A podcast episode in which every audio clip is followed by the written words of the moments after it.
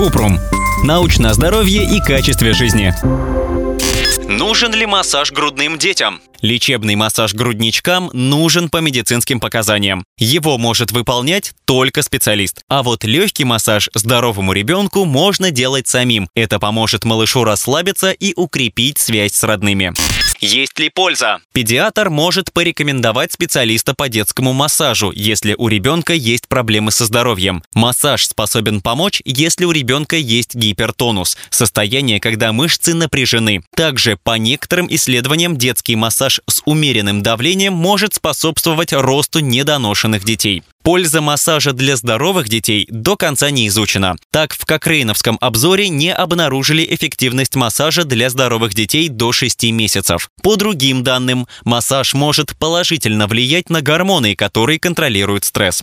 Когда делать массаж дома? Если ребенку нравится прикосновение, он весел и доволен, можно практиковать легкий массаж дома. Некоторые исследования показывают, что детский массаж может помочь малышу расслабиться, успокоиться и уснуть, а также укрепить связь между родителями и ребенком. Массаж лучше делать примерно через 45 минут после кормления, чтобы не вызвать рвоту. Из приемов лучше использовать поглаживание и легкое растирание, чтобы не навредить малышу. Во время массажа можно повторять имя ребенка, петь и разговаривать с малышом. Также важно обращать внимание на настроение ребенка. Если он выглядит спокойным и довольным, скорее всего, массаж ему нравится.